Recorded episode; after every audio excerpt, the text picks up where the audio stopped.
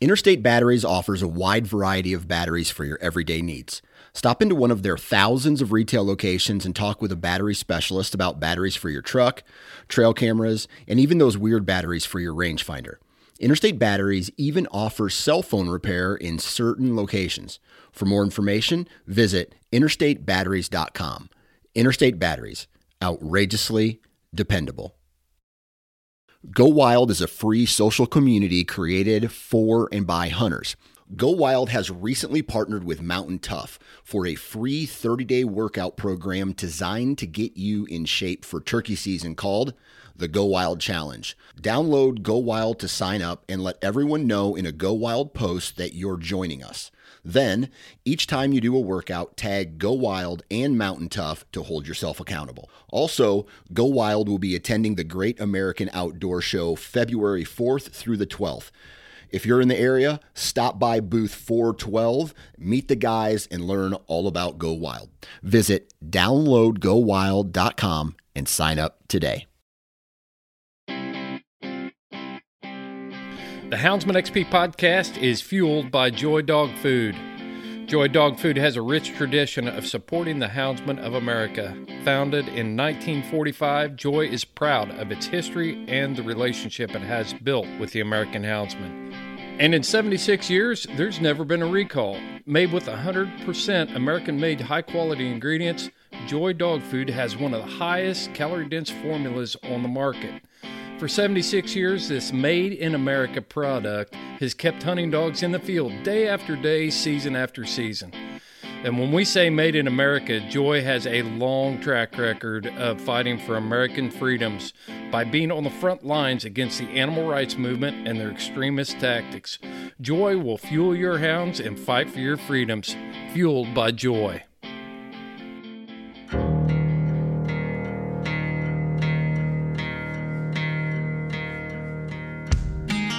You know, we all have that one special dog hanging out on the porch. He's just a little bit of this and a little bit of that. All these things you like coming together to make one superb dog. That was exactly what we had in mind when we made this show. Welcome to All Mixed Up.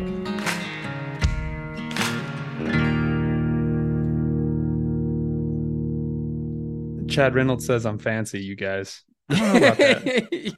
you are fancy. You had the three, two, one, man. That was I thought that was fancy. I think I think Chris would not describe me as fancy. if he's listening to this, he's going, no, not at all. No. This guy's one step above like a hyena roving across the desert. Chad, how you been, buddy? Been good. I'm hacking up all this hay.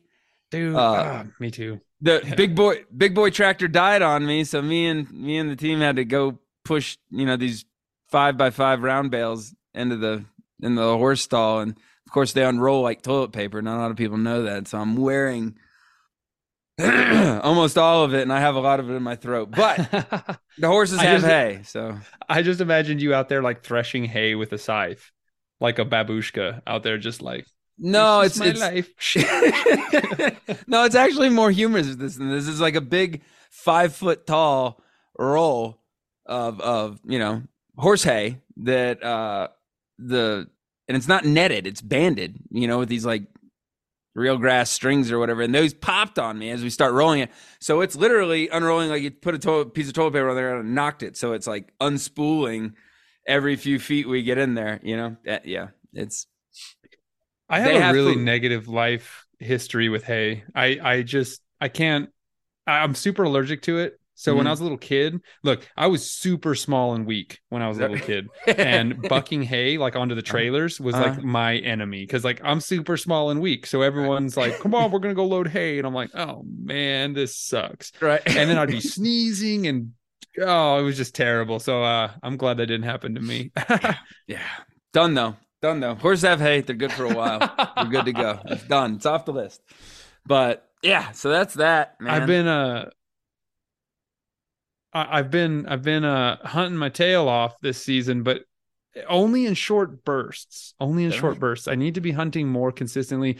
I've been so busy with life this season that my dogs have not been out as much as I wish, and it makes me sad. My one of my my good friends that I hunt with, Justin, he and I used to hunt every weekend, sometimes more together. And because of life, I've only been able to hunt with him like four times this season, and it makes me want to cry. Is that right? but but you say you're you're not like Yeah. uh, binging. So what like three or four days back to back, and then nothing for like two weeks or three weeks or something, and then That's the beauty of Uh, Salukis, man. yeah. I can take them out like two days in a row. mm, you know so like I, I was able to get them out sometimes three days a week and then have to put them away for like 10 days 14 Mhm. days Yeah.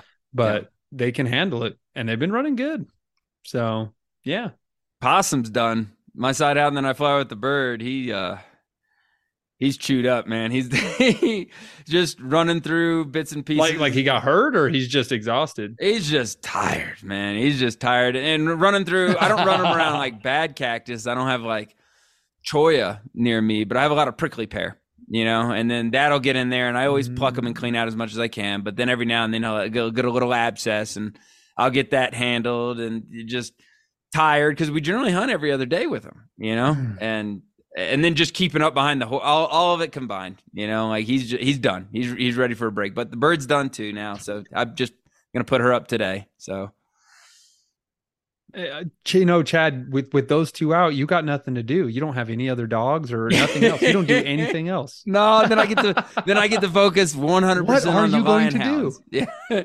then I get to focus 100 percent on the lion hounds until that season's over, and then and then all this bird dog stuff is fun. I like to generally I, I don't know what it is. The end of the season, I always I always get like a like a game bird hair and and try and pursue them as much as possible. Right now, I'm chasing the chukar and then and then of course the quail. You know the the New Mexico quail. Uh, so new mexico Ugh.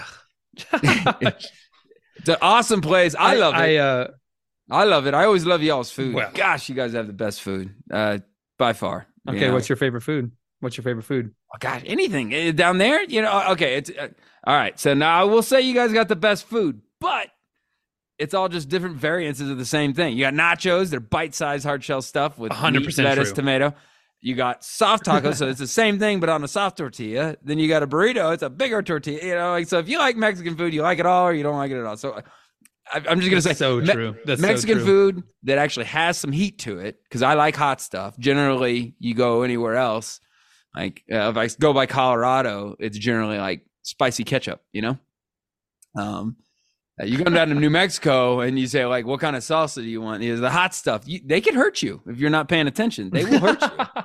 You know. you know, I've I've always had Hispanic girlfriends, and uh, my whole life, just because they're plentiful and beautiful, Mhm. and so man, and just by the way this world is here, I can eat crazy spicy food, and uh, when I go other places, I'm like, hey, like, what's the? Because I'll be honest though, just because I can eat crazy spicy doesn't mean I enjoy it. I like food that doesn't hurt. I like it with just a little, you know, just enough spice where you, you know, you got a little, little kick going on, but you're not freaking crying Mhm. and uh I go to other places and, and like in Kentucky when I go to Kentucky to see family there and and they're like oh yeah this is really spicy and I'm like this is black pepper yo. Like that- that's not spicy dude. Like Yeah. but I'm telling you people are like I don't get green chili. And I'm like I don't get you and I don't get Yeah. why you're around me anymore. You need to leave. I don't need that negativeness in my life. Go yeah, yeah, you need to get out of here is what you need to get on my face.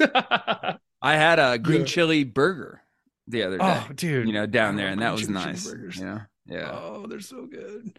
To anyone listening here, go get a real green chili cheeseburger. And when I was in East Texas, people were like, Have you ever had Hatch green chili?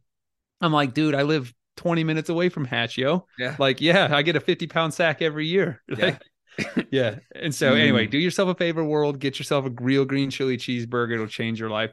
I'm I'm literally salivating right now. So, Yeah. God, we need to change the subject. yep. Yep. Yeah. Oh man, I've uh I see that. Yeah, you you have been in New Mexico. What what were you up to, Chad? Chasing chasing quail. I got I, I hunt chukar here where I live. Um I got I got chukar here, and that's about the only game bird I have, aside from some mountain forest grouse, like uh, some duskies and some rough. Um but as far as uh, you know, um a lot of the pointing game, I enjoy the pointing dogs with uh with the chukar as much. Um, more more so than the grouse. The grouse are nice too, but it's I, I don't know, it's different. This is a story for another another time. But I don't have any quail. you know, and those are great for getting dogs started. Not because they're easier. I'm not, they're not. I'm not gonna just say, oh, they're you know, Chukar are hard and Quail are easy. They, they're a different kind. But for the types of dogs I have, they're busy, you know, and they'll they'll pop up in these big coveys, and you know, a dog that's like, oh, I kind of like feathers. They get time to like run around and chase after them, and you know, generally when you get into them, you can find a few of them, you know. So I got a I I got a buddy down there, Tyler Sladen, that is you know a, a quail maestro, you know, and uh, and he helped me out. You know, he's got a few good spots that he can put some of my younger dogs in, you know, and get them started on quail and uh, put the chukar behind them for a little while. And it was it was a blast, man. All the dogs did great. Everybody either I got a little cocker, Jolene, and she got she got some. Flushes. She's flushes. famous, dude. She's famous. she's she's a ball of energy, man. Everybody loves her. Uh, but she got some flushes and some retrieves, and uh, all my other dogs either got a you know everybody got a point. Some of them got a point and a retrieve. so like it was just a great trip for me. And then we got to fly the bird, um, and that was kind of cool. Um, and she's done now. So yeah, that's that's what I've been up to. Um, I wonder if we're going to hear an elaboration of your trip. Wait a minute. it just so happens. yeah, Tyler got some awesome. Co- uh, uh, Chad got some awesome content with Tyler, you guys. So stay tuned. Uh, Tyler's had a. He is indeed an upland maestro. So, uh, and in typical all mixed up form, we're gonna bring you guys something that's totally new for the Houndsman XP experience. Yeah, he, he breaks it down just a little bit about everything. He's he's got you know uh, the the word slam is tossed around in so so many different varieties. So the easy way to say it is he's he's bagged every critter, every upland bird that you can get in the lower forty eight. You know, That's so Um, rad. Yeah, That's super rad. and he kind of gives a breakdown for all of them, all the different types of quail here in the U.S. and you know pheasants, uh, uh, woodcock, snipe, yeah, the different varieties of grouse. You know, uh, all of it. It's it, it's pretty cool, and just just a little taste of each of them. You know. I learned a lot. I, I really enjoyed it. So uh, I hope you guys do too. I I've said this before on the show, so I'm not going to go too deep into it. But everyone here in New Mexico, and I'm doing this with air quotes now, has a bird dog. and 95% of the time, it's just them screaming at a bad dog all day long. So I really want to experience like a crystal clear pointer hunt. I've hunted over Michael Sula's spaniel, and that was really fun, and she is really productive. Oh, neat. But I want to see. I love that. It's it is the only word is romantic, and I don't mean that obviously in the like love way. I mean that in like the the like grandiose show way of like a pointer just like locked on, boom, hmm and like another dog behind it honoring it, Yep. like posted up. That is so rad. Like And the so- setters, the the flagging tail waving in the wind with the tall grass seeds and. It's yeah. I've never seen a setter in person before. Everyone here has pointers. Everyone that I've ever seen has English or German shorthair pointers. Mm. So, uh, yeah, I, I I wanted to come with you guys so bad. I was R E K T wrecked from my NAFCA hunt. I was on the day before, and there was no way I was going to be able to make it with you guys the next day. I Mhm. was like a dead man on two feet. It was But still feeling pretty good about yourself, though, right? I mean, Oh man, yeah, dude, I'm I'm grinning ear to ear. So uh, how'd you do? How'd you do? I I I there was I think there was uh I, I can't remember if there was a I think there was eleven Salukis. Let me see. Yeah, I think there was either nine nine through eleven Salukis competing, and um, my dog Strider got first. Uh, what, what, what place? Comet- What was that? What'd you say? Ah, yeah, he got first. He, He said got first, right? Yeah, Very yeah, nice, Com- man. That's that's Strider- commendable, man. uh, I was pretty happy with him. I'm, I'm, I'm I, uh, I've learned so much, you know, just expanding my horizons, keeping an open mind, meeting new people, and, uh, you know, NAFCA National Open Field Coursing Association, they, they do judged coursing, and I didn't understand it when I first started. And um, there's, there's, there's a lot of camps, as we all know, in every dog hunting community, but uh I didn't know anything about it and I wasn't going to make any judgments about it until I experienced it for myself. The idea of judged coursing seemed kind of weird to me because it was like, what do you, what do you mean a dog can win if it doesn't catch the rabbit? So that's how I, you know, was initially skeptical. But now that I've been doing it, uh, I understand a lot more of the nuance of it. And it does it's a great way to compare your dogs. I mean, that's the Mhm. point of NAFCA is to compare your dog against another dog of the same breed. The rabbit is just a stand-in to make your dogs run really fast. You know, you know what I mean? Like it's gonna dogs are always gonna run better on live game than they are on a lure.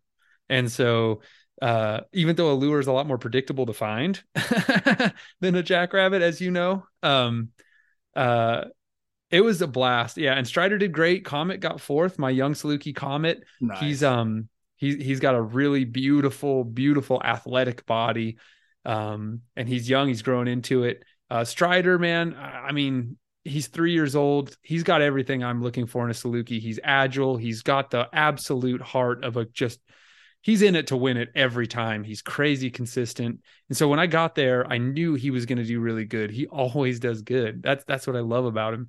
And uh, man the we were hunting uh, so we there was we needed four rabbits. We needed to find four hares.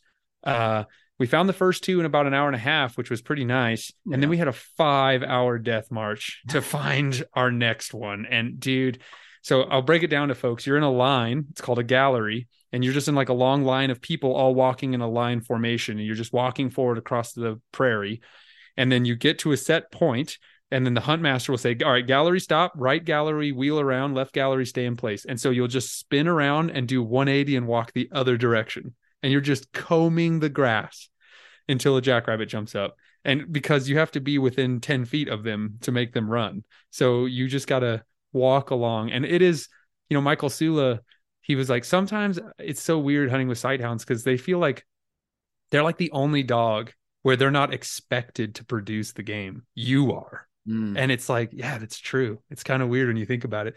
Like if you're open if you're hunting without leashes without slipping a dog um sighthounds will go out and find a jackrabbit but not like a hound. You know what i mean? That's going out on like a 10 mile race to catch to tree a lion or a bear you got they got to stay close Mhm. and so, yeah, anyway, so finally after five hours, we jumped our rabbit. Uh, I sent Strider and there was two other dogs competing with him. He took a strong lead. He never lost it. The chase went 1.5 miles. It was Nice. awesome, dude. Um, we could see 90% of it. We were on foot and uh, we could actually see about 99% of it. And it was beautiful. He's wearing a pink little racing jacket. So you could just see this little pink blur way out there in the distance, just screaming out there. And I had a great time. Yeah. I, I could, I was, I didn't want to seem like that guy, but I knew he won that race. I knew it. I mean, Oh, he yeah? was just, oh, yeah, he was just being a little beast. So, uh, it was exciting. I had a great time. Uh, I definitely, I love the community. Those that those people there, the the Saluki community in New Mexico, they're really kind people. Um, they're very uh, dedicated to keeping our lifestyle going, which I really appreciate. And uh, they really just love watching a good rabbit race and trying to have the best Salukis around, which I can really get behind that. Yeah. So uh, it's fun when you find a community of folks that uh, that you get along with, and and uh, yeah, I had a great time. Anyway, long story short, I had a great time, and uh, I definitely will be coming back next season more. I want to go. Thanks, Paul. I want to go. Thank you, Karen. yeah. Come with me, dude. Yeah. That's the idea. But yeah, with us. we'll we'll we'll do it. We'll do it It'll be next year. fun.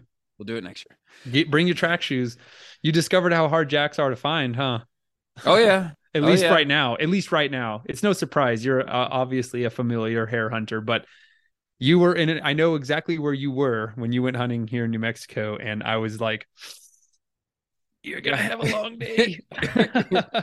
We did. We did. And I didn't have the horse, so uh I had to walk it, which is tragic, you know. tragic. Yeah, I feel tragic anytime I have to walk and hunt too. I know how you feel. yeah, yeah. um, but it, it's a great time. Not a great time too. Um, so, uh, what do you think? Wanna wanna listen to it? I think we'll roll right into it, man. We let's do it. Yeah, let's listen to it. So uh uh Chad, lead us in, brother. I always lead us in. It's your time. This is your show, man. All right, let's see. Um, yeah, just just that. Um, met up with you know veteran uh, quail, you know, uh, quail hunter, uh, setter, uh, setter guy, um, down in uh, Albuquerque, New Mexico, and uh, traveled traveled you know that whole area, getting um, getting after scaled and Gambel's quail, and uh, then we had a lot of fun with that. And then our talk with Tyler is just him, him, um, uh, uh, touching briefly on all all the game birds in the lower 48 that he's bagged. You know, all of all but one he did this year. You know, but in previous years he's he's done all of them. You know, but yeah, so that's what it is. Let's give it a shot. All right, guys, I'm down here with uh, Tyler Sladen, and we're gonna talk about some upland game. We're down in New Mexico. How you doing, man? I'm pretty good. How about yourself? I'm doing fine. A little worn out, just a little bit from all the walking we've been doing. Uh, we're I was down here getting my dogs started. Uh, I kind of do a lot of fur with my my drots uh, more than anything, and and a little bit of chukar hunting and some some waterfowl. But I don't I don't really have any quail around me, you know. So I, I you know called up my buddy, brought my dogs down here in the Falcon, and was gonna have a little bit of fun and get my dogs kind of started on quail. You know, uh, maybe get after some scaled quail or some Gambels, and we got both. Um, but uh, uh, figured uh, Tyler would be an awesome guy to get me started. You know, he's an English setter guy, um, but yeah, we we got everybody started. Everybody got a point. Either got to flush one, point one, or, or retrieve one. Um, so it wasn't bad. We kind of took us. Where'd we go, Tyler? Was it somewhere south? Yeah, we went we went about a couple hours south of Albuquerque, um, central New Mexico. That whole Rio Grande, um, Rocky Mountain corridor that goes through the center of the state.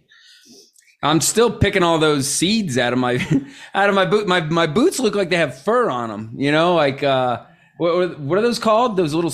It's not the foxtails. It was those little ones that like stuck into the ends of my boots and all the dogs' pads. What was that? It's a it's a type of three-awn. Um, in the last year, we've gotten rain that I haven't seen in the five years we've lived here, and it sprouted this grass everywhere from the Texas border all the way to the Arizona border, and it's it gets in dogs' feet, it gets in your boots. If it gets in your socks, you might want to just throw them away.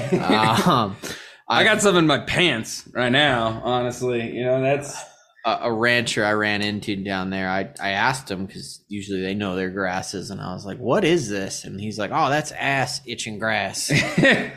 and uh, I was like, "Well, why you call it that?" He's like, "Because once it gets in your pants, it'll migrate its way up your pants and cause you to itch." And uh, he wasn't lying. yeah, that You get one in your sleeve, and you're like, "Where is it? Get it out of my sleeve." yeah. When the when the uh, the little cocker came back with one of those quail, and you know, I kneeled down and I'm encouraging her. You know, she's just getting the hang of this. You know, and I'm, I'm praising her really big. But she put both paws on my chest and rubbed her belly on me. And I mean, I was pumped. You know, I was you know, good girl, just having a great time. Got it out of her mouth, stood up, and I had these seeds from like my t-shirt collar all the way down to my belt buckle, you know? So I spent the rest of the time trying to pluck what I can out and then just said the heck with it and dealt with it. But, uh, it was, it was an experience. It, it surely was an experience. So yeah, I got that pulled out of most of the dog's paws and everything. Uh, now, uh, it, it, it, what I found is unique about it is it really doesn't get underneath their pads at all. It's mainly in between their toes on the top side, right? I mean, Yeah, that little that little pocket between each toe. It's like a I don't know how to describe it or the word for it, but it just it'll just pile in there and it'll look like little brooms have accumulated in between each toe. yeah, I was thinking it looked like you know, like if uh, there's a dead piece of meat or a dead animal on the ground, and all the flies that lay all their eggs on it, those little white lines, a bunch of those.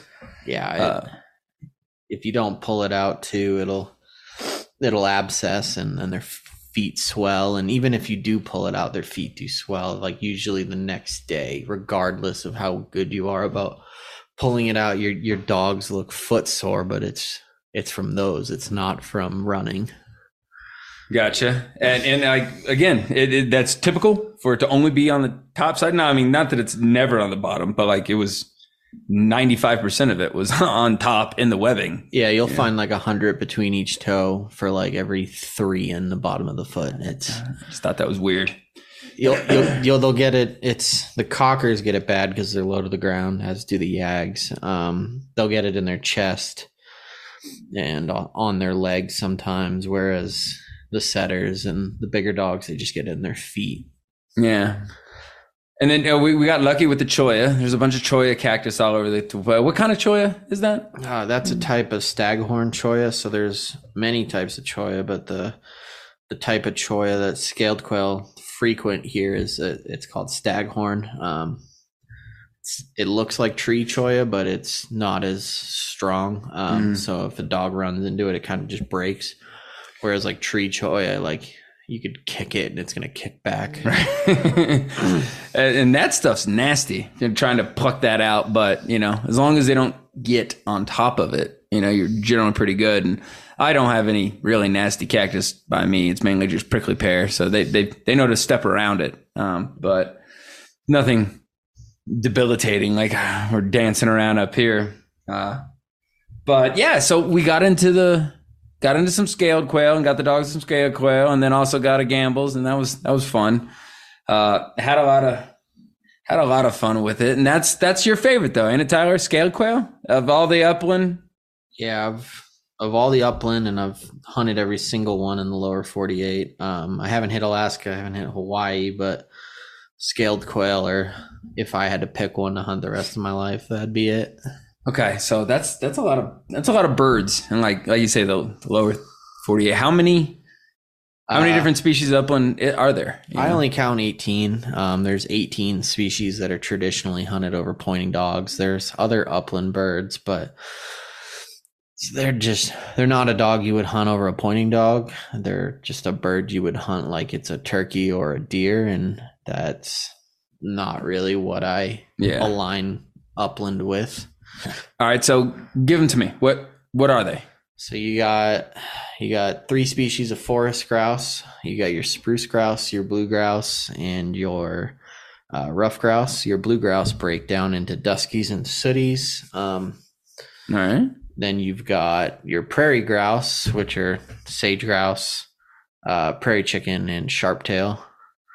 Um, sharptail break down into a few, as do prairie chickens. Um, and then your quail, you've got six species of quail. Uh, you got Montezuma, scaled quail, Gambel's quail, California quail, uh, mountain quail, and then bobwhite. And then you've got woodcock, uh, snipe, pheasant, and then you've got the partridge, uh, which are chukar and Hungarian partridge, um, or gray partridge, they're often called. And then you've also got in the lower 48 white-tailed ptarmigan. The other two species of ptarmigan you'd have to go to Alaska for, which are rock and willow. Uh, Hawaii has a Um, ton, a ton of exotics that aren't aren't native. Right. I imagine. Um, and that's that's it. I'm not. I don't think I'm missing any there. Man, that's a lot. And you've you've hunted all of those except for the ones in Alaska. Correct.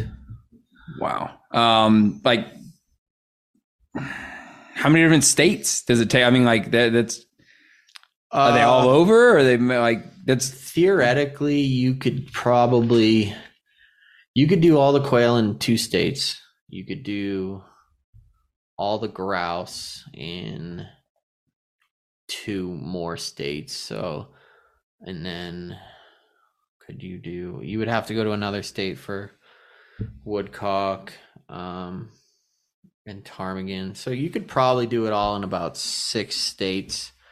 Um, I did eleven states this year. this year? This year, Wow.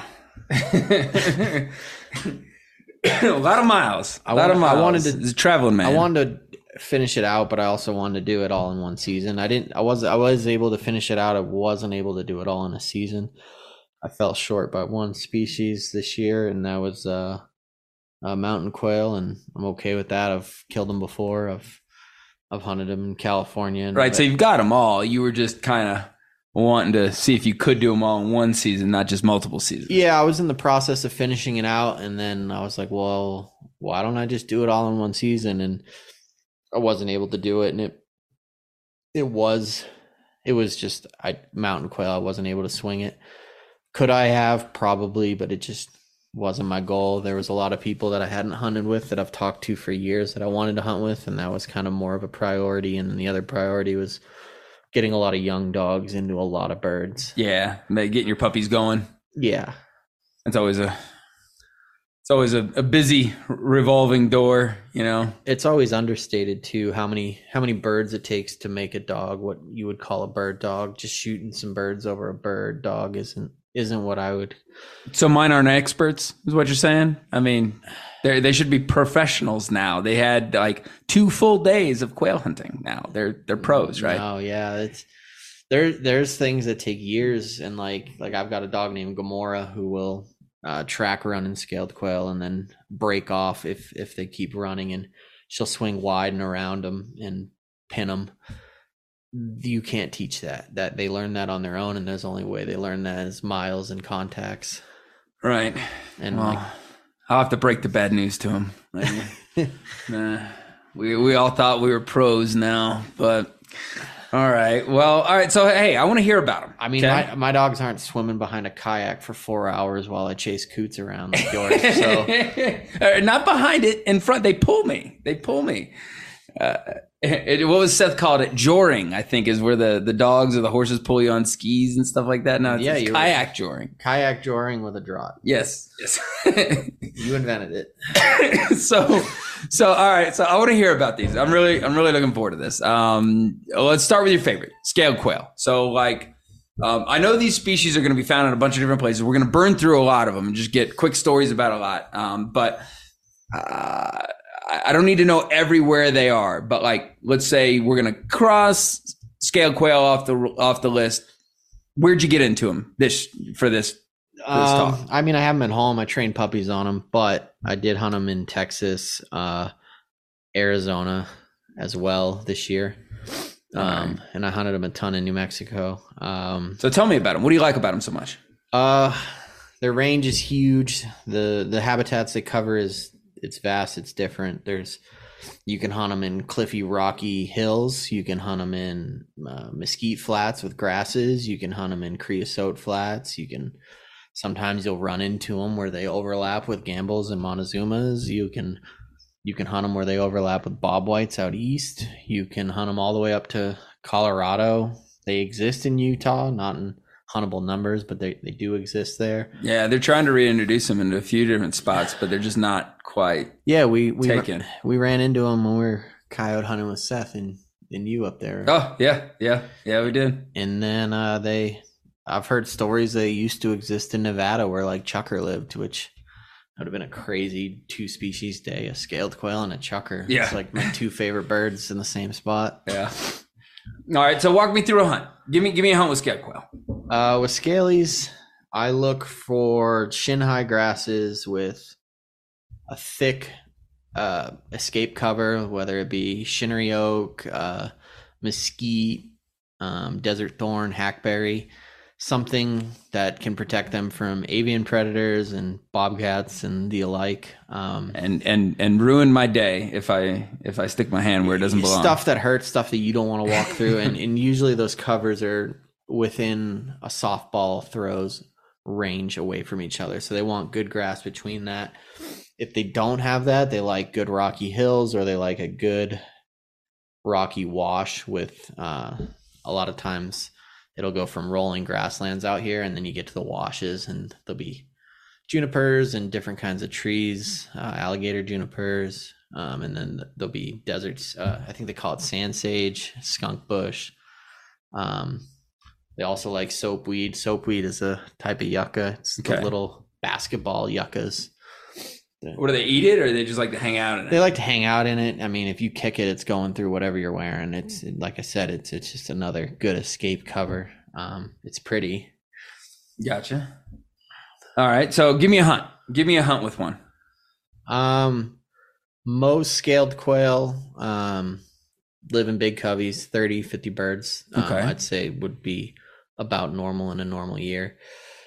Uh, a lot of times dogs will run into them, try to point them. They'll they'll run a little bit, but when they run, they'll deposit like groups of two, three, five birds. And so that Like initial- bread, like little breadcrumbs, huh? So they'll kind Yeah. of take off in a mob and like drop little little little pairs everywhere. and those those deposits they they'll give you some really good dog work every now and then or not even every now and then about half the time you'll get good covey rises off points if you can if you can keep up with your dogs you can you can get into them like that Now, if you're hunting slower, the, those are the times where you tend to hunt and kick up those breadcrumbs. Those are the birds that get left behind. Um, and then once the covey erupts and breaks, the singles hold incredibly well um, for dogs, and that's when you get really nice st- stuff out of them. Not to say that you can't get nice dog work out of the coveys, but I'd say most of the time it's not always like that. All right. And then kind of like the other day, how the wind was blowing up this draw a little bit, and and Kira rose out far enough, and then winded them and kind of eased in until she had a good idea where they were and locked up, and that allowed me to get my puppies in, you know, my younger dogs in a little closer, and uh, you know, the big group got up. You know, we Yeah. took a few shots at it. Yeah, and they went everywhere. Yeah, they went ev- every which way. I mean, we were we were standing there, kind of picking up the pieces, and birds were just popcorning all around us, and that that's scaled quail for you. And it's just it's a party. I, I'll never get tired of it. Awesome. Um, so you got a you got a, a favorite hunt you wanna share with us or anything, you know, a, a colorful story? Uh, the other day, Yubi and I we went out to eastern New Mexico, um, out out east of Roswell, and we were chasing scalies and bob whites where they overlap.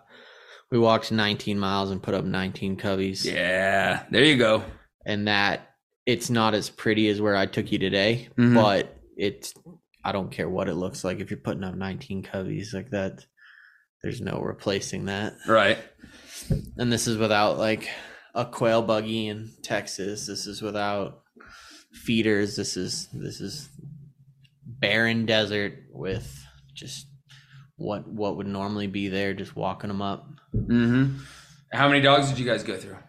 Uh, we ran two groups of four, so we hunted first group till about lunchtime, swapped them out, and ran another four.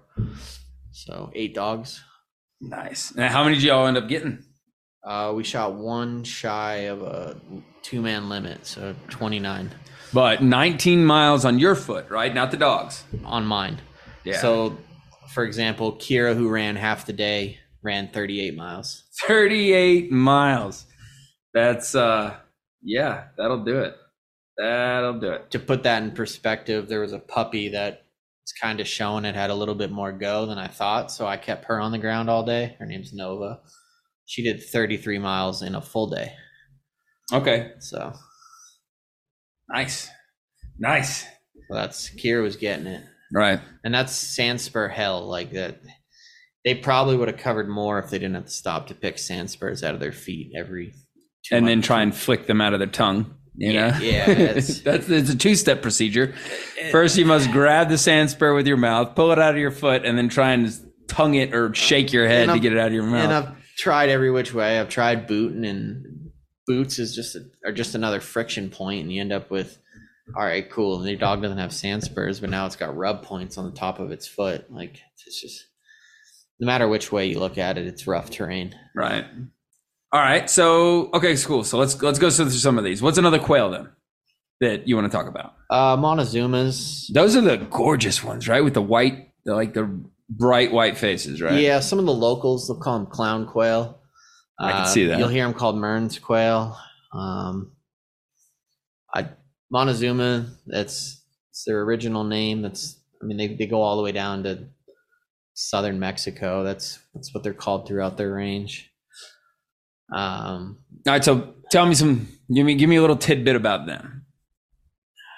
they're they're pretty unique. So they they don't they don't really handle snow well. They they they need they're the one quail that when you're looking for them, you have a little bit more than footprints to look for. You can look for diggings, and these diggings are where they're digging for tubers, and that's what they eat. Um, I've found acorns in their crops and stuff in the oaks that they live in, but Okay.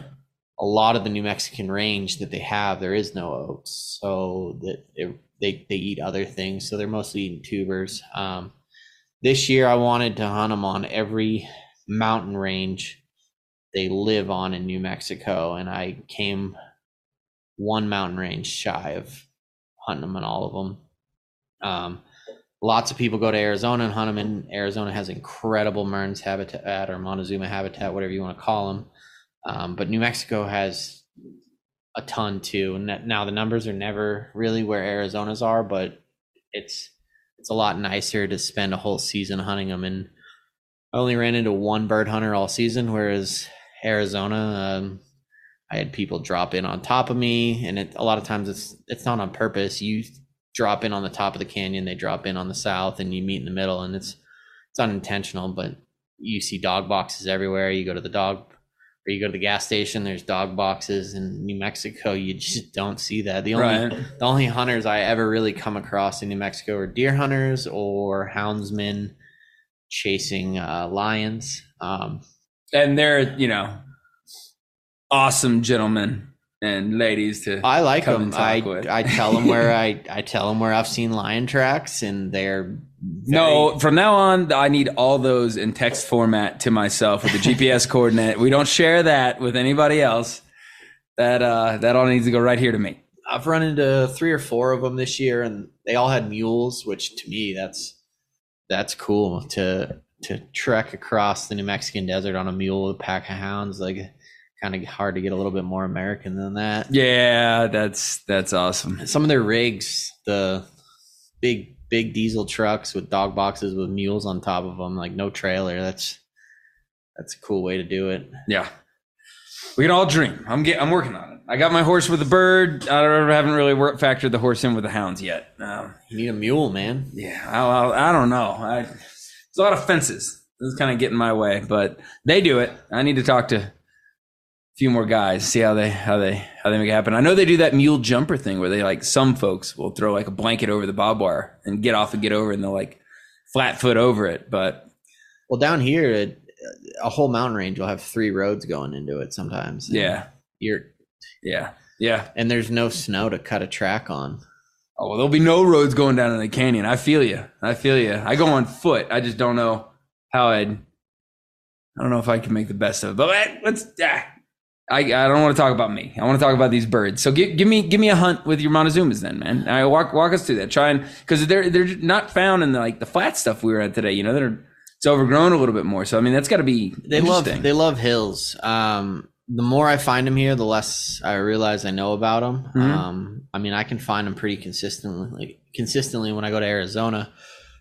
Um, this year was a good year for them. Most of the ones we shot were birds of the year, um, which means they had a good hatch, and that's that's great to see. Um, however, everywhere I found them this year just did not look like where I found them before, and it just add it, it just adds to the areas you need to check for them. Um, a lot of times it's sometimes it's knee high grass here. Um, they they'll be on the. Uh, it's it's really hard to nail down, um, and I'm I'm, still working at it. Um, we did find a lot this year though, so so there's that. Um,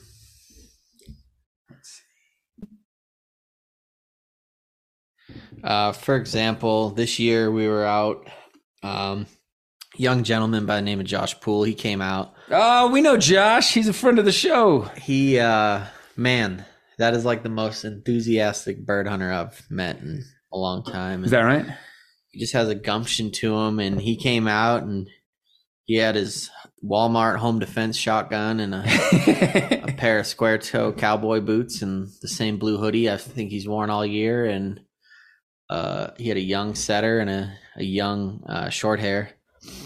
And uh, he wanted to scratch off all the New Mexico species of quail. And we got him onto scalies and bob white. But then when he came out um, towards towards where I live, we took him out for scalies and Gambels and we were out at this one spot that I, I just I just e scouted it. looked like a good area and uh Yubi him and myself we were out there we're hunting scalies and Gambels and Yubi and I just kept looking over at these other mountains we're like that looks like it would hold Montezumas and we went back out there the next day and we put up like five coveys uh now we walked like 12 miles and uh Josh's feet were sore from his his cowboy boots the day before, so he went out in sneakers. And this like circles back to the grass seeds we were talking about. And Oh gosh. his sneakers were one giant grass seed when we were done. And um, think he's since bought some some hunting boots. I'm not sure. Is that right? Uh, I, I imagine he has. Was it that same three-awn stuff? Same three on stuff. Gosh, and- you could sweep a floor with your boots after that. I'm, I, I, I can only imagine. but that dude did 12 miles in the desert in sneakers. Um, I don't envy his feet. at Right. all. Screw that. but made it happen though, right? Yeah, he made it happen. There we go. Uh, it, it was it was cool to see. I know a lot of New Mexico residents that haven't shot Montezuma here, so um, granted, Josh had help from us, but his dog found some and he uh, he shot some, and he's just sitting there holding it, smiling, and I was like, I just I hope you realize how big of a deal that is, and he Mhm. does now, but it was it was funny in the moment. He was just like, heck yeah, he was just all excited. Right. All right. So okay. So then tell me about. Uh, let's see. Uh, everybody knows Bob White, right? That's the that's the stereotypical whistle Yeah, that everybody knows about. what I like about Bob White in New Mexico is, first of all, they they overlap with scalies. So the cool thing when you hunt quail where there's overlap is when your dog's on point, you're like, I, I don't know what they're pointing, and that to me will never get old. And not only do they overlap with scalies, they overlap with prairie chickens, which are endangered here, but it's still cool to see them. And Mm-hmm. even found some pheasant out there. So four species of upland in one spot in New Mexico. That's it's pretty cool. Good time. That's that's a party. Um, but it's it, it looks nothing like Bob White of Missouri, of which I've hunted a lot of, or Bob White in farther east Texas. It's it's it's a desert Bob White almost, and that that to me is cool. They're they're living in sand dunes and in in the oaks and the uh, thistle and around all the yucca with the scalies, which is that's special. All right. Now, do they perform a little different? Do they they respond a little different when they get pressured by like hunter or dog? Are they you know, like I've always heard, and I've heard you talk about before, the scalies like to run, you know, so your dog will get a good point on them and they'll kind of like slip out the back door, you know. Um, do they, do they about the same or like, is there anything unique? Have I seen Bob White run? Yes, I've seen every species of quail run, but Bob White have a tendency to not run, and they they tend to be. I mean, they call them gentlemen bobs for a reason. They you can pretty reliably get a point on them, take a picture, admire it, get ready, take a drink of water, walk in and flush. And it's not a rush, and I it, coming from primarily scalies where it's cool the dog found them you have time and they will hold but they're not going to wait all day for you All right. Now, is that, do you think that's uh, genetic or maybe because of the brush they're found in or maybe, maybe both? that's you know? just their genetic uh, predisposition i Gotcha. mean you get bob whites that get heavy pressure i mean they're gonna they're gonna start to be less polite i mean any any bird any wild animal really will but generally they're they're they're pretty polite Gotcha. and that to run puppies on that is hard to beat Yeah. All right. Now, okay. So I, I got one more I want to ask you about the the mountain quail. You mentioned that earlier, and that's the one with the big old noodle on its head, right? I mean, that's the the biggest. Yeah, they're the largest in size. Um, not always in weight. Montezuma quail can can weigh as much as some mountain quail. However, mountain quail are way taller, way bigger. Um, Okay. I they were the only species this year I wasn't able to bring to bag, and I've done it before, but I'm gonna hold that against you for forever. I know shame, Yeah. dishonor on me. so they're cool. I mean, they they pretty much range the entire state of California all the way through Oregon, Washington, into Idaho, even, and then uh, far western Nevada. Um, so they like mountains. I take it. the Sierras they love. Is that right? They like mountains. They like rainforests. They like briars. They like rocks. Um, I'd like to hunt more of them, uh, but it just wasn't in the cards this year. Gotcha. Um, all right. Well, there's some other quail, but I mean, I, I, I don't want this to be a quail show. I'm, I'm, I'm, I'm curious about some of these others. I'd, I'd like to get your take on it, you know? So let's see. I don't know. Um, let's go into some of the grouse. Pick me a grouse. Tell me about a grouse. So the only species of grouse um, this year that I needed to kind of complete like the lower 48 list of uplands, Mm-hmm. it was a spruce grouse, and then depending on how you list them, I wanted a Columbian sharptail. Um, there's I mean, it's a Columbian sharptail is still a sharptail, and I've I've hunted sharptail. It's a sharp tail with sprinkles. Is there, like, is there something different about it? so the cool thing about Columbian sharptail is they don't they don't live on low elevation prairie like 3,000, 4,000 feet. The ones I shot were up near 8,000 feet and they were near trees and Okay. that was cool. And uh, they're supposedly they're a little bit smaller um, and they were in very thick cover. And so I was able to do those this year. And then uh, I was able, with the help of my friend Bailey, uh, check off spruce grouse. Spruce grouse are they're in Montana, Idaho, uh, Minnesota. I went to Minnesota to do it, but that wasn't the only reason I went to Minnesota. I've shot ruffed grouse in a few states, um, not deemed the Northwoods, so I wanted to go do it where it was iconic and it was worth it. Um, I would go do it again every year Is that right? it's just such a special place. It was to see that much contiguous habitat that holds grouse was something worth seeing. Something anyone that hunts upland birds should see. And that's like, I mean, like I like to hunt the blues near me, you know, uh, the you know, blue grouse, and uh, that's like aspens and and you know the I, I call it black timber. I don't even know what it's really called, but but but that that's you know there's a lot of room you know in between, and they have their own you know challenges. But like where you're hunting these spruce grouse is like thick, right? I mean, like you have trouble like swinging your shotgun sometimes, right? So the spruce grouse weren't as thick as the ruffed grouse up there, but it was it was very mature timber. But what was cool was like these blankets of moss all across the forest floor. Oh, okay. I was up near the boundary waters of Canada. Like that that in itself is something worth seeing. And then the other thing was I wasn't really familiar with Great Lake weather and it I guess it really is its own weather system. And one day I hunted in pretty heavy heat, uh, snow, rain, ice. And uh, then it was sunny again, and that was all in one day. you hear that a lot, you know, but you know, oh, if it's you don't like the weather, just wait. But No, To that go was, from- that was truly a place where, and then like you drive an hour and the weather was different. Um, uh, so that was that was a cool place. And then I had hunted all morning in the snow, and the snow melt off. And when you're in that old growth forest, when the snow is melting, it just falls down your shirt the whole time, and it's just it's a pretty brutal experience. Um, that's uh, horrible to me. I can think of a few things that I I I dislike more than a glob of slushy snow hitting me right on the back of the neck in front of the hood. That's yeah, no, it's not fun. not, um, not a fan. Not a fan at all. So we had hunted all all morning for him, and then uh, Bailey and AJ peeled off, and they sent me some areas further north, and I went and checked him out, and ran Kira, and Kira pointed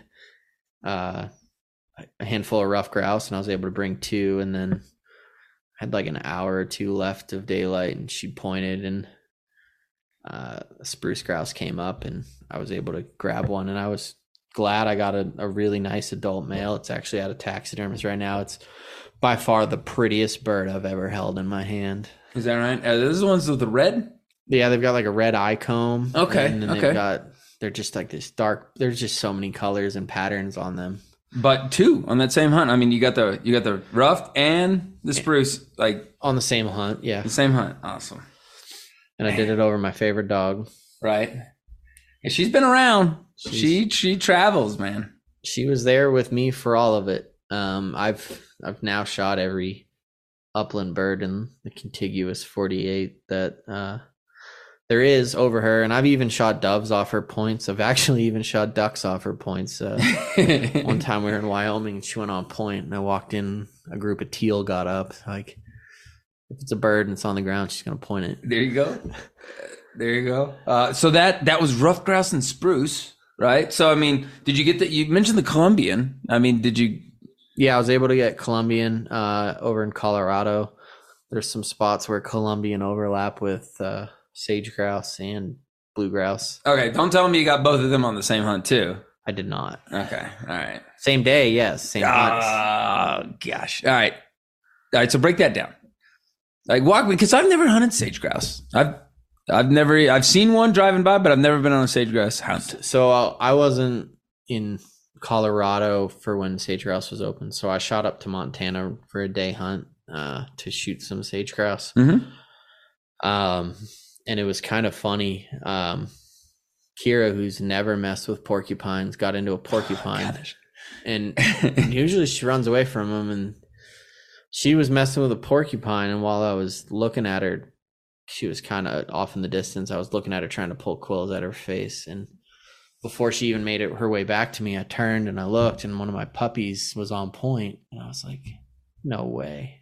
And uh, a bunch of sage grouse got up, and I've shot sage grouse before, but I really only care for like a big male sage grouse, and uh, a couple hens got up, and then another wave of hens got up, and then a couple males got up, and I was able to uh, shoot a nice male for my puppy For the pup. and uh, it was kind of funny. Like my best dog's messing with a porcupine while I'm shooting bomber sage grouse for my puppy. Which puppy was this? His uh, it's, his name's Groot. You might know him as Grutius Maximus. Ch- chugga chugga Groot Groot. Uh, Is all right. All right. Where'd Groot come from? uh, Groot came from uh, Skedaddle Setters over in um, Northern California. Britt Forrester, he bought Skedaddle Setters like 20 years ago, something like that. And I've heard names. His name's quite a few times. continued breeding those dogs, and I've liked every dog I've seen come out of that kennel. Um, well, I, I hunted with Groot's sister last year for ptarmigan, and her name's Blossom. Ubi owns her, and when I saw her, I immediately called Britt, and I was like, "Are you?" Are you gonna make that cross again? He's like, Yeah, why? And I was like, I want to be first on your list for a male because Blossom is one of the most well put together setters and nicest setters I've hunted over. Very handsome for a female. Yeah. You know, not dainty or brittle and not like, you know, big and in her own way either, but yeah, her her structure is perfect. Her demeanor a cool demeanor's dog. perfect, and uh, Groot looks like a male version of her, and that was exactly what I wanted. So that's where Groot came from. all right. So okay, so grouse. Grouse, what do we talk about? We got our ruffed, we got our spruce, we did sage and Columbian. So uh, as far as what's left, there's regular prairie sharptail. Mm-hmm. We were able to get into some in Nebraska, and then prairie chickens, which I also went to Nebraska for. Gary, Gary Shaw and I, we we walked 20 miles one day looking for them, and we found some, and then we were actually able to get get our limit in like the last hour. Like we went all day without shooting a bird, walked 20 miles, and then Did you see any? we saw a couple and then that last like hour and a half we were just seeing them everywhere and uh, we shot a two-man limit in like that last hour and a half Now were you on your way back to the truck? Because that's when I that's when the magic happens for me. it's like No, when I'm finally like I'm done. There's the truck, and here it goes. yeah I, I can't tell you how many times i've shot birds while i'm looking looking at my truck um, no uh, we, it was the last spot and i don't know if, if you've never hunted nebraska they have this stuff called ditchweed and it just grows everywhere and it's it's basically hemp but it looks like big marijuana plants oh boy, it's like as far as you can see and lo and behold there was prairie chickens galore and that stuff and there was also a pheasant in there too I've never even heard of that. Okay, so hold on. So this is this is a giant plant. It looks like a, a, marijuana plant. You know, hemp, I guess. yeah And it just grows wild. just grows everywhere and it's like over your head in some spots That's different. And evidently, the uh, some of the birds like it. yeah and the same reason a stoner would not it's filled with seeds Okay, so all the go. buds have seeds on it and they eat that. and they eat that so these Huh. we, got, we got stoner chickens That's probably why you got to shoot those. They're Yeah, they're- qu- slow on the draw. they're a little slow on the up and up There you go. okay. All right. And you said a pheasant in there too. there was pheasant in there when we were shooting chickens though it wasn't pheasant season but dogs Okay. were pointing Gotcha. pointing birds left and right and walk in pheasant chicken pheasant chicken and that's that's kind of cool All right. So that'll go down in my little notebook. The the prairie chickens like like the pot. They're they're they're they're yeah where they were in nebraska wasn't like where i've hunted them other places but that's that's bird hunting yeah. Gosh. All right. So then, all right. So I'm curious about these woodcock because I've seen them. I've seen them as a kid, you know, here and there, and out when I used to hog hunt all the time. Um, they, you know, scare the hell out of me. I Yeah. mean, more than anything, I'd just be walking around, looking at my Garmin, thinking about yelling at a dog to get it back, and then out of, you know, I'm pushing through some brush, and then out from under my feet, I nearly messed my britches. You know, this is not not not something I'm expecting while trying to chase a pig. Um, is that is that normal? I, they got a long beak too. What are they all about?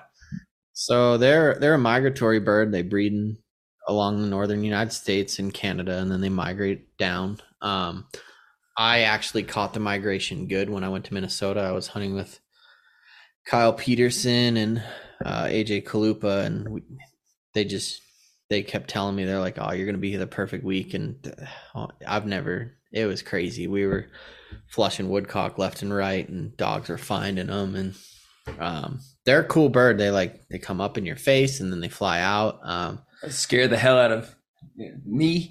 if it wasn't for the tree cover they live in, they'd be the easiest bird I've ever shot at. But they're it's such a fun hunt. Um, I- wish people talked about how much fun it was more, uh, other than the people that live where they're at. Like it's they're a bird worth traveling to go hunt, in my opinion. They're just when you get into them, you get into them, and they're just just all around fun. Dog works good on them always. They hold nice and they flush at your feet and I know of a guy that actually does the thing where they'll go out and point them with their dogs, and then they'll ease up behind the dog with a net, right?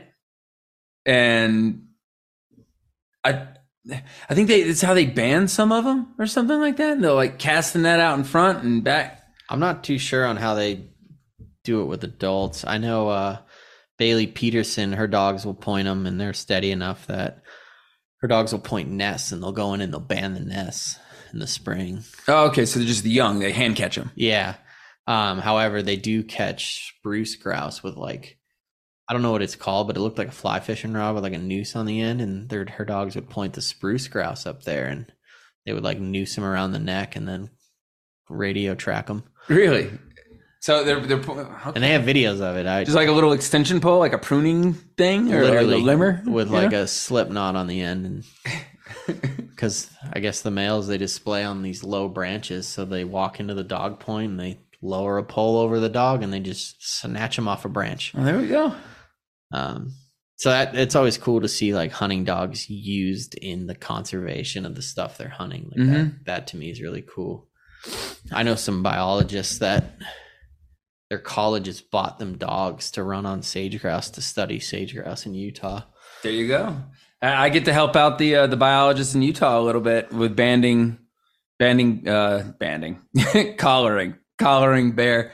Uh, one of the last times was uh, a battery went down. You know, so they know she was in the area. They got her on cameras.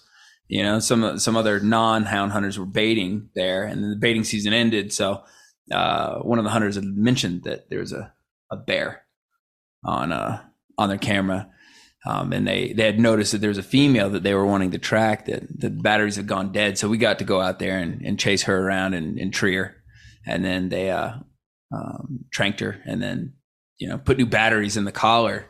Uh, so uh, I I knew they did that with bears, but I mean you know only doing upland game a little bit with my dogs. You know I'm doing more of it now, but I, okay, that's neat to know that they you know they're using pointing dogs for these too. Um, and it kind of like circles back to the origins of pointing dogs. The origins of pointing dogs was to like throw nets over their finds and capture these birds alive. right, that was the whole setter setting Yeah. thing, right? So now, now like they've gone back to square one, but this time it's to preserve the species. right? So it's it's it's kind of funny. They'll they'll use pointing dogs at night and point sage grouse and go in and net them. That sounds like a party. I want to do that. I want to do that too. If there was a sign up sheet, I'd be the first one on it. Yeah, that that's that sounds like a good time.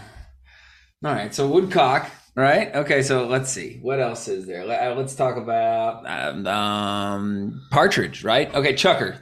That's the one I got a little bit of experience with. You know, um, uh, what do you have to say about them? Uh, if I couldn't hunt scalies, I'd hunt chukar. Is that right? They're if I ever move, I'll move somewhere where I can hunt chukar every day. Um, That's got to be bad for your health. They they drive me nuts. they that's what's fun about them. Yeah, yeah. and being able to walk just like scalies you can walk there is places you can hunt scalies where you can walk ridge lines and watch your dogs work anywhere from a hundred to a thousand yards out if you want to and being able to watch dogs cover that amount of country is that's why I do what I do. Yeah, it's always pretty. You know, I just Watching them cover that ground and then just slam into a point and then like they look like an ant on the next hill over. That's laughing at you. the well. I hope that my dogs aren't laughing at me. No, the chukar. That's The, the chukar might be, yeah. uh, I was able to hunt chukar in four states this year. I wanted to chase him in Arizona. I really want to be. I want to be able to find them in Arizona. They exist. They've been. Uh, there was someone that hunted them successfully this year, so they still exist. Um, so I was able to chase them in Nevada, California, Utah, and Idaho. There you go. So That's like the that's like the hot seat for them, though, isn't it? Are they even found anywhere else? uh, Oregon, Washington, Okay. Wyoming, and They're all over Oregon too. I've heard of that. Yeah. Montana has some, and then Colorado has some too. They tried to introduce them to New Mexico. They didn't take. Hmm. But All right, now Huns. That's the other type of partridge. yeah, I- Hung- Hungarian partridge or gray partridge. They've they've got they've got different names. All right, so they're both the partridge, but they're very different, though, right? I mean, Yeah, well, that was a cool thing about like I've hunted Huns in Montana, in ag and rolling stubble fields and stuff, but where where I hunted them in Idaho, it was this, literally the same canyons that had chukar, so like it was like a cool overlap, and uh so you had Huns and Chukar. yeah, and Wow. I guess from what people I've talked to, they said it just depends on the year. If there's more Huns or Chukar, just sometimes they're just a lot of both. Mm-hmm. But it was cool. Like even the first find of the day in Idaho, I was with Derek Allen and Trevor Henderson, and the first find of the day was was a Hun on like a volcanic cliff. And like Huh. that's just so like anti what most people talk about. That's where the Chukar go. Yeah, know? it's it's not what people talk about when they say Huns. Like you think just ag. Hun. Hmm. All right. and then uh Derek and I we that day we were just some days you shoot better than others and and the chukar were behaving really well that day and I think Derek and I both shot three doubles in a row on chukar Hey, and that that'll be that's hard to top. I had a dream I did that once. it's very nice. Um. All right. Uh, well, I've always thought those are unique. Uh, There's so, there's some color to them that always throws me off. I don't I don't know. They've just always been that weird bird for me. The Huns, you know. Um. Yeah, especially early season. They're they're, they're really not that pretty early season, but late season that you get that orange head. Yeah, like orange. I remember orange telling tail. somebody, you know, like it wasn't it wasn't a pheasant, but it was orange. You know, it was at this weird color. Yeah, when you moved to Idaho, you called me. And Yeah. you're like, I saw bird. It looked like a quail, but it was big, and and, orange. and it was orange, but not all orange, just a little orange, but it was definitely orange. Uh, I. He was like, "It's a hun, Chad. You saw a hun. Awesome. I got huns in my backyard." You know, and that was the last I saw of him before moving back. um, but man, oh gosh, that's that's neat. What do you think of those? What, how, how do you like huns? They're just like a really polite chukar. Um, they do run. I've seen them run. I've seen it almost every bird run, but generally they hold nice and they flush together nice, and they kind of fly like a flock of pigeons when they fly. It's kind of cool. Huh. I enjoy them. Are they about the same size as a chukar? Or? Smaller. They're in between. They're like they're bigger than a quail, but smaller than a chukar. Okay. Okay. Um, I wish we had those near me. Yeah, but I've heard they really don't reintroduce well. I guess their their area's grown incredibly, but I've I've heard that everywhere they try and like establish them without them like bleeding into the area, they don't they don't they don't take very well. I don't. I think they're just one of those birds that are cyclical. And good years they do great, and every other year they're like, eh. Mm-mm. All right. Well, then okay, ptarmigan. Ptarmigan. That weird like in the spelling of this word is fun to write. It there's a Q in there, a smiley face, maybe some hash, some hashtags, an asterisk. The bird that almost killed me. Is that okay? Break it down. So- How did a ptarmigan almost kill you? So where ptarmigan exist in the lower 48, like in Alaska, they they live in much lower elevations. Well, it's colder. Right. So which kind of ptarmigan are we even talking about? So we're talking about white-tailed, the only ones that will expand into the lower 48, which you can only hunt them in a few states. They exist in a few more. So I was in Colorado, up up over 13,000 feet. Um, I'd only I only had two days to hunt them, and I remember this story. yeah, I only had two days to hunt them, and I, I had just gotten done shooting photos of the the NAVHDA Invitational, and after watching people play with pen raised birds, and for a week, I I was like, I, I couldn't I couldn't take it anymore. Hunting season's open, and I drove straight from the Invitational up to Colorado and hiked. I only had like two hours left of daylight, and I hiked straight up to. I parked it right around 10 and I hiked up to about 13 and I ended up getting up to 14 on that hunt, but hiked right up to 13 and uh, with just Gamora and That's that's a setter. it's one of my setters. Got into him as the sun was setting, shot a limit. Um, got a nice photo, Gamora up on a cliff. Came back down the mountain because I didn't have cell phone service and Yubi had turned his inReach off, so I couldn't contact him. And uh, I was planning to meet Yubi up there. Came back down to about like I think eight thousand feet. Got a hold of them, and then we kind of came up with a game plan for the next day. And I, I didn't know you're not supposed like if you're getting acclimated to super high elevations, you're not supposed to really camp where you're hunting. You're supposed to kind of descend a little and then hike up each day. All right. So we we went up back up to like eleven or twelve, right around there, and camped. And the next day, two puppies got out, and uh, I didn't want to ruin Yubi's hunt. He only gets two days off a week, so um, I told him to go hunt, and I was gonna look for the puppies that got out, and they kind of disappeared. Well, while I was out looking for them, I passed out.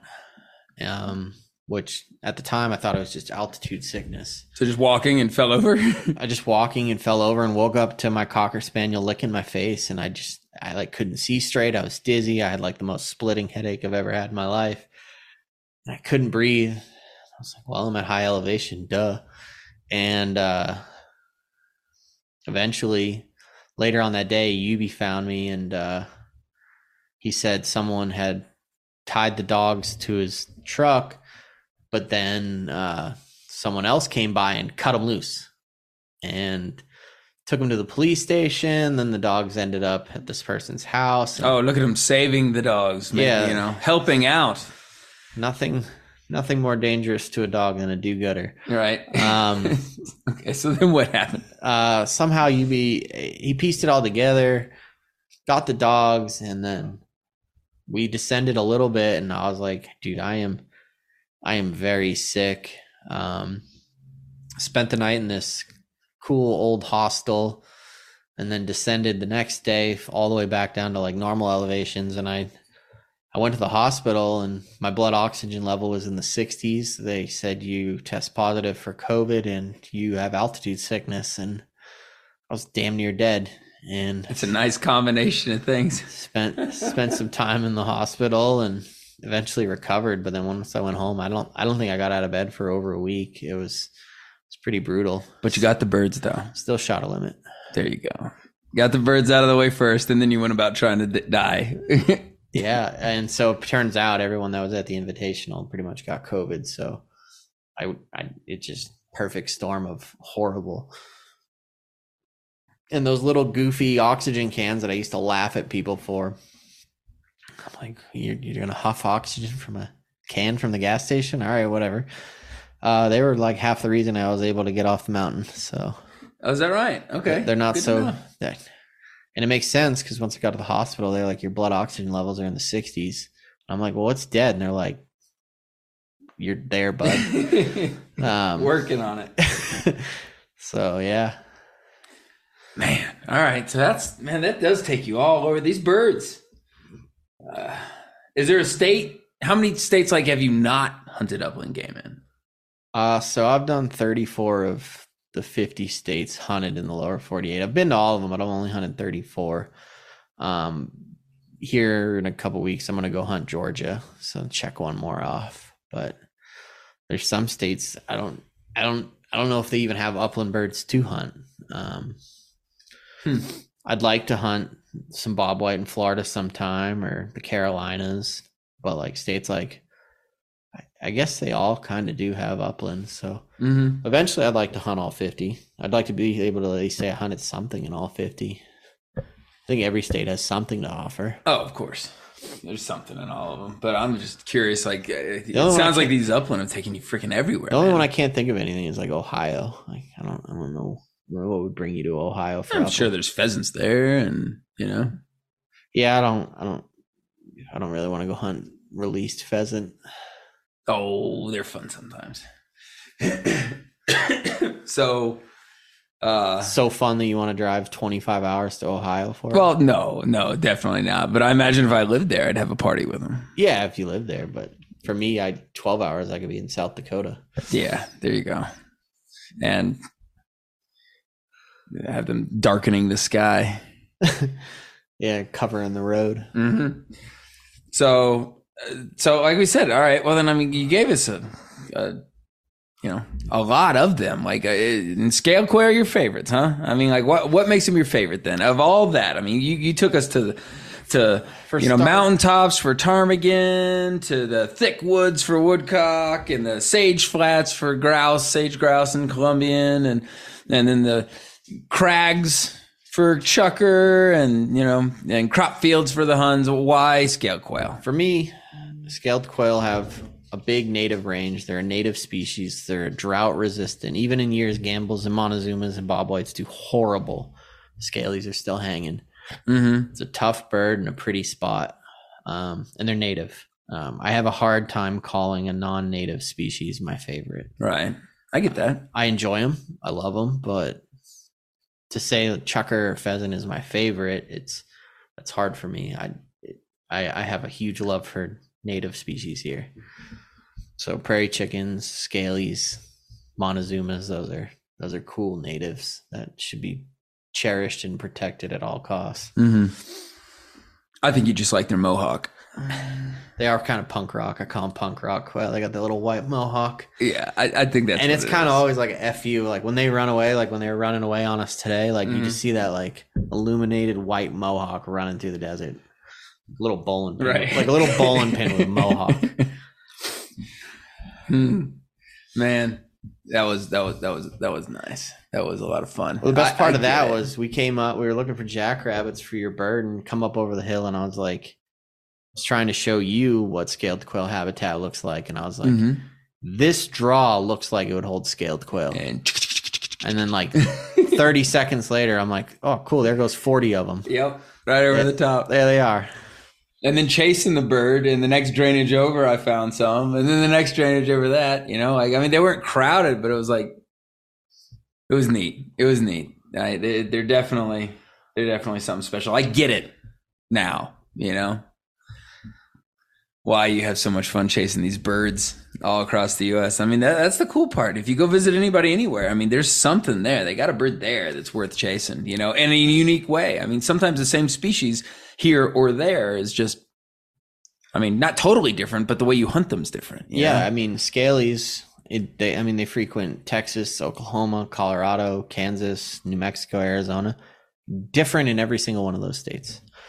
Uh, chukar, all the states I've hunted them, it's different, and it's one thing to check off a different species, but go hunt the same species somewhere you never hunted them before. Like I would love to go hunt bobwhite quail in Kentucky or like you said, Florida, even Florida. That'd throw that'd be different to see bobwhite in like Palmetto. Mm-hmm. Like that's that's cool. That's I can't get that experience here. That's where I grew up chasing pigs and that stuff. Yeah, Yeah, so to neat. go hunt bobwhite in that would be Yeah. I want to do it. Or like the law longleaf pines of Georgia, Alabama, uh, Tennessee, where Mhm. they they've got quail there and just to see one there would be cool. So I guess what we're trying to tell y'all is these things are everywhere. You know, there's it's something you can get into. You know, it's it's a whole lot of fun.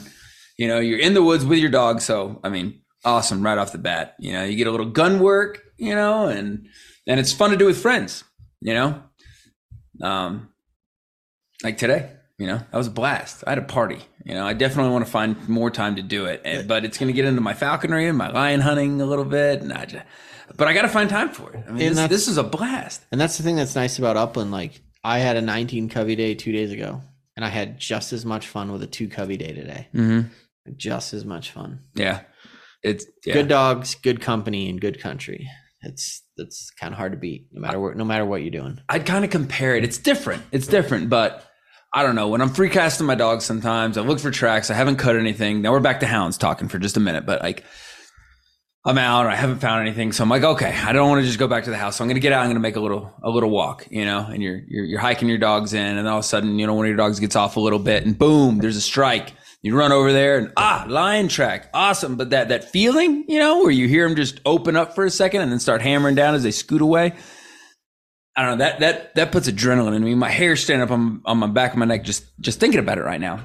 And there you can get that with these with these upland dogs too. Um, something about you know we were talking today or not today, yesterday, when and you were like, oh, this is kind of an area that might hold them, you know. And then we look up on the hill, and then there's Kira standing super still with that big old setter tail, just flapping in the breeze, you know. And you're like, oh, is she moving? No, she's not moving. She's not moving. She's holding still. They're there. Let's go. Let's go. Let's go. Let's go. Yeah, that there's adrenaline in that too. There and is. That was cool.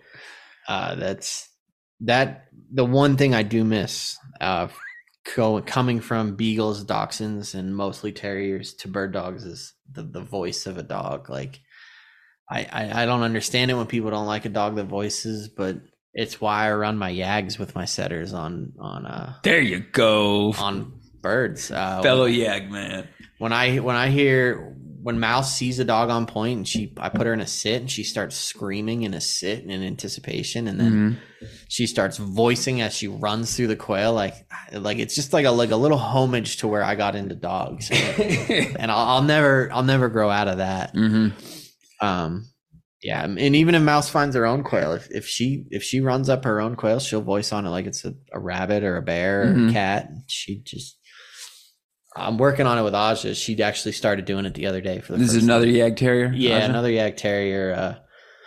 Uh, uh, I watched. uh, We had flushed a covey of Gambel's, and I watched for one put in. I brought Aja over, and she got in the bush, started screaming as it flushed out, and I shot it, and she screamed the whole way over to it. and brought it back to me, happy as happy as a clam. I, I I dig that too.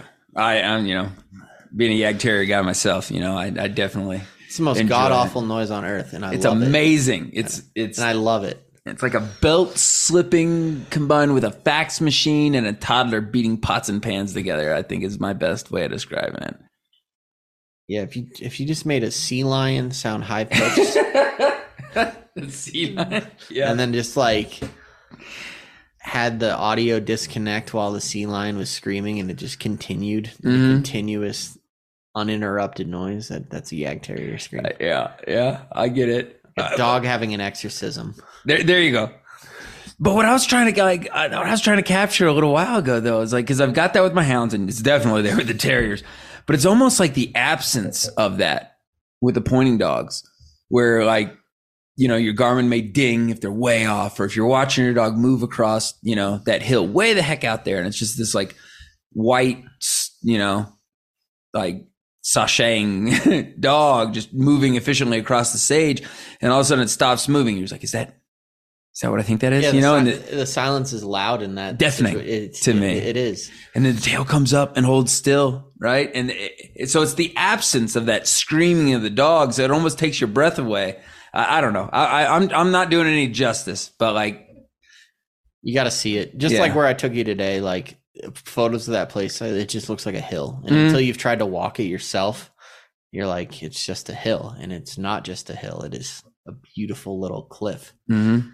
and it's covered in rocks and you're you're bracing your ankles the whole way up and down. yep, with a gnarled like looks like a million year old juniper or something like just clinging on to life, hanging off of an edge or something. Yeah, there's only a couple of them up there and they're dead and it's it's cool. There's a few live ones up there and there's arrowheads up there. There's Native American pottery up there. It's Mhm. it's cool country. So okay, so th- I was just trying to relate that to some of our other audience. The way you know, like it, it, it you can feel it. You know that adrenaline when you when you see that point. It's it's it's there. Yeah, when- you know, when you it's s- different from the hound screaming. When you but- see a bird dog moving 12 to 18 miles an hour, just slam on the brakes and turn into a granite statue, you're like, Mhm. and then sometimes you'll watch their lips quiver and their jaw chatter, and they'll, you'll see them like kind of bite the air, and you're just like, that dog is just drinking scent. And Mhm. It's it's loud, even though it's quiet. It's loud. Yeah, I I get it, and that's that's a pretty good picture you just painted. You know, I was I was struggling. You know, like I was like I got the same feeling. You know, it's just it's the same feeling but different. If, if for however, but it was like, I said, the, the silence of them going on point, and then the realization that that's a point. The dog didn't just stop for a second to take a sniff of something. They're like, no, they're they're still not moving. They're still they got one. They got one. You know, and uh, I don't know. I had a blast. It's new to me. You know, I do it, but like not with quail, and it's it's it's just different. And that so on that note, if we got anybody here that's wanting to get started, like what's some quick tips? Well, we can talk about this some other time, but like just just in case somebody's been waiting for a reason to get into this, what would you recommend for somebody wanting to get into upland? Don't get into it on your own. Um, find someone doing it. Go watch it. See if it is for you, and if it is for you, and depending on how much time you have, or if you know what kind of dog person you are, find a started dog at the end of hunting season that a guide had all season, and start from there. Don't. I see a lot of people that are new to hunting get a dog and they're trying to learn how to hunt together, and it, it it's going to take them a few years, and it usually does, but at least get a dog that knows what it's doing and then go figure it out together. I get that. So you're trying to learn how to shoot, learn this dog, learn, this- how to train this dog. learn how to handle this dog and Yeah. then learn a bird and habitat all yeah. you're trying to learn a lot of things at once. So go get a dog that has the foundation it needs at least and or get a buddy. And if you don't have a buddy, get on a plane and I'll take you out. Right. Um, if you get here, I'll take care of you. That's what I tell everybody. All right. So yeah, then what are you uh, uh, on Instagram? Quail Hawk. Quail hawk. Gotcha. Quail underscore hawk. There you go, folks. That's a that's a pretty big invite. You know. Uh, This isn't for like seasoned hunters. It's for people that want to get into bird dogs. I'll I'll, I'll help you if you if you've been at it a while. I'll I'll help you with habitat, but I'm not a I'm not a hotel. That's that's pretty generous, man. Um, so you know the takeaways from that, if you're getting into it, you know, you get a friend, um, somebody that's been doing it before. Meet your internet friends. There you I've- go. I've not really often regretted it. I mean, most of my internet friends have grown to be my best friends. Right. I couldn't imagine the old days where you only knew the people around you in the same town you lived in. The world must have been so small. Mm. Hmm. Um, and then, and then, like you said, the other thing would be, you know, if you can't do that, maybe start with a veteran dog. Maybe buy a finished dog or close to a dog that at least knows what bird it is. That no matter after. what you pay for a finished dog, you're getting the better end of that deal. Gotcha. The amount of miles and hours it takes to make a dog a finished dog, it, they they never get that back in, in money. Yeah, I could agree with that. About like a hound, you know, like a totally finished truck to tree, start your own track starter, rig dog. It, it, there's no dollar amount. I see finished bird dogs go for a couple grand all the time, and it's like there's a couple thousand hours in that dog. Mhm. and a lot of boots. Yeah, a few pairs of boots, tanks of gas, pigeons, launchers, blank guns, shotgun shells, years off people's bodies. Yeah, seeds. All these seeds I still have in my shirt. Man, well, we covered a lot of stuff. That was a lot. I definitely want to have you back. Maybe we can start breaking down some of these birds a little bit more, you know? Um, but uh, that's definitely a hell of a bite. And I, I appreciate you taking time to share, you know, your pursuit of these birds across the United States, you know, and maybe gave us a little taste of each. Um, is there anything, you know, is there anything else you want to want to leave us with? I know it's important that you, you know, kind of got some people that'd be interested, pointed in the right direction.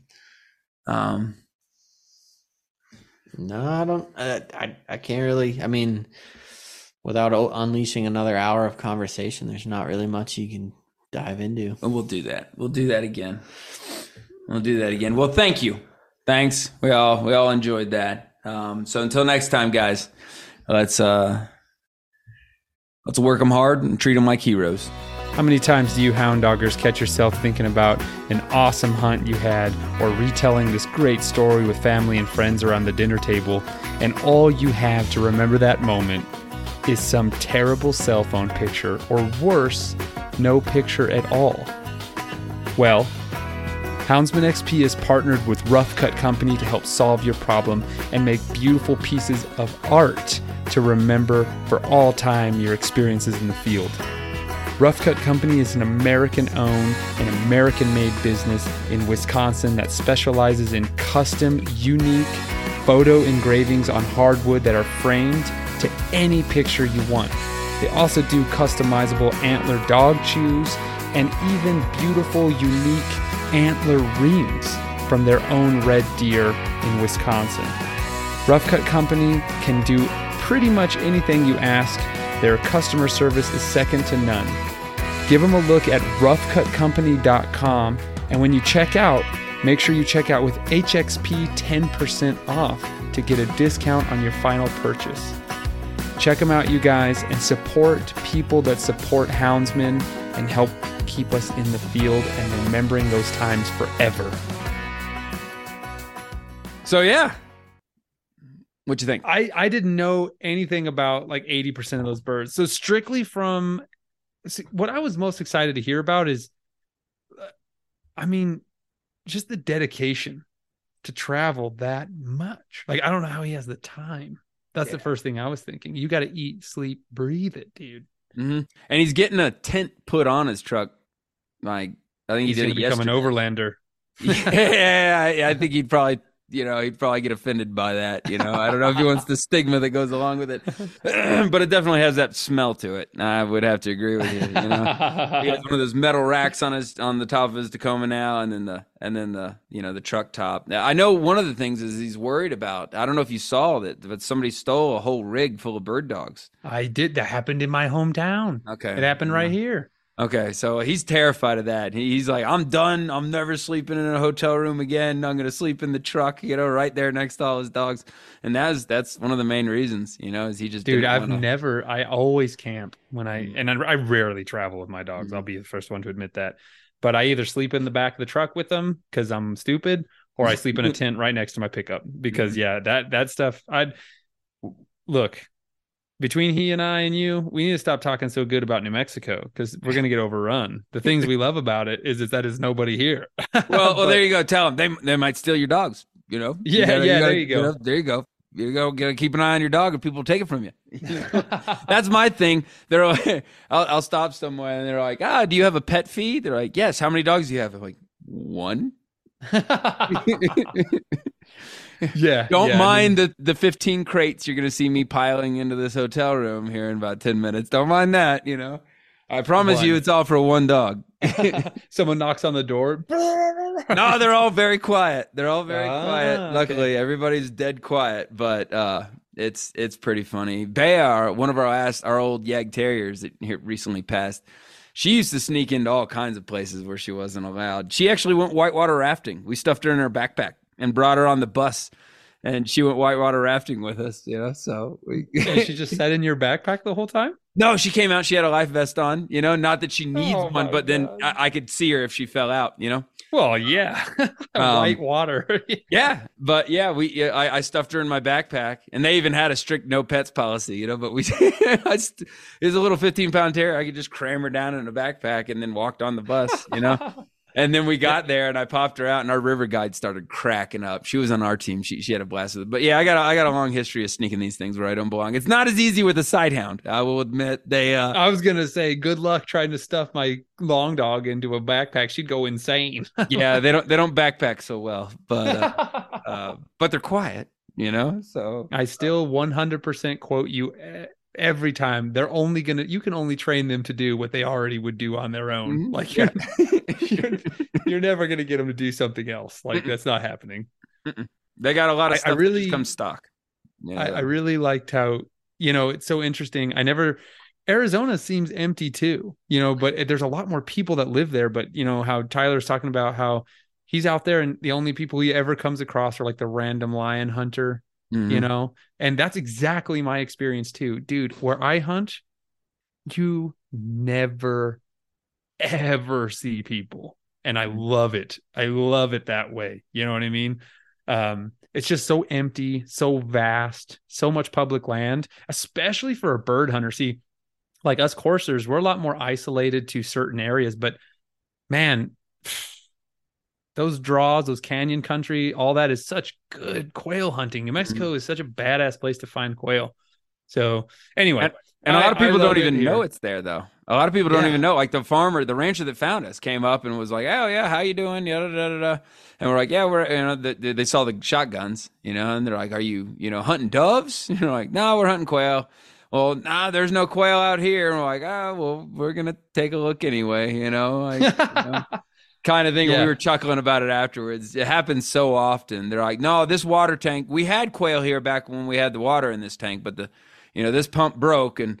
there's never been quail around here anymore and like we we got into like four coveys within a, a mile of that spot you know so even Yeah. the ranchers sometimes are oblivious to all these animals that live around them you know and I, that- I got, that was- I got a secret for you.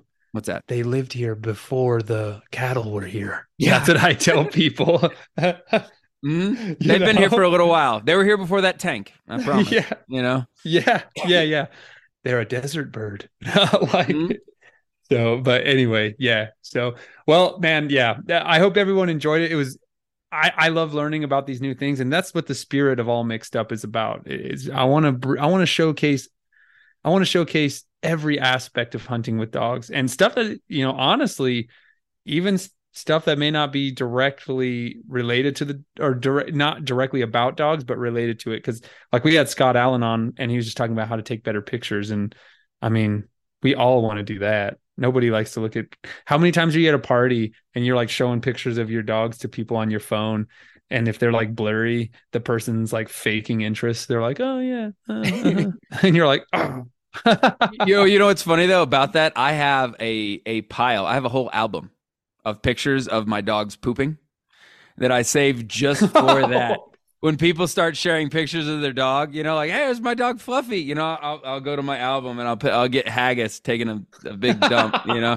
I'm like, there you go. I don't say anything. I try and keep a straight face, you know. I'm like, yeah, there you go. You know, oh my they'll- God. they'll They're like, oh, he's. So cute. I'll scroll over to there's possum. You know, now oh, there's possum. I'm like, you know how long it took me to teach him that frog impression? You know, that is a long time. You're still hunched over. you need to make a calendar Yeah. and put it on the HXP store. there you go. There you go. Uh, that, no, that'd Oh, be funny. man. Ah, that that could Ah. be something fun. That could be Cra- fun. Everybody post pictures. pictures of them. All right, everyone, we're saying it now. We're, I want you guys to post the best pictures of your dogs pooping. We're doing it. I'm, I'm- we're owning it right now. Oh, All the it. top, the the ones with the most likes, we're gonna put in a calendar. We'll put in a Houndsman XP calendar. I'm saying it right now, officially. The the we're gonna make a photo competition on the group. Post pictures of your dogs pooping. Tag the episode. The ones with the most likes, we're gonna make a Houndsman XP top twelve. We'll make a calendar, and it's gonna be amazing. It's fantastic. it's fantastic. That's a great idea.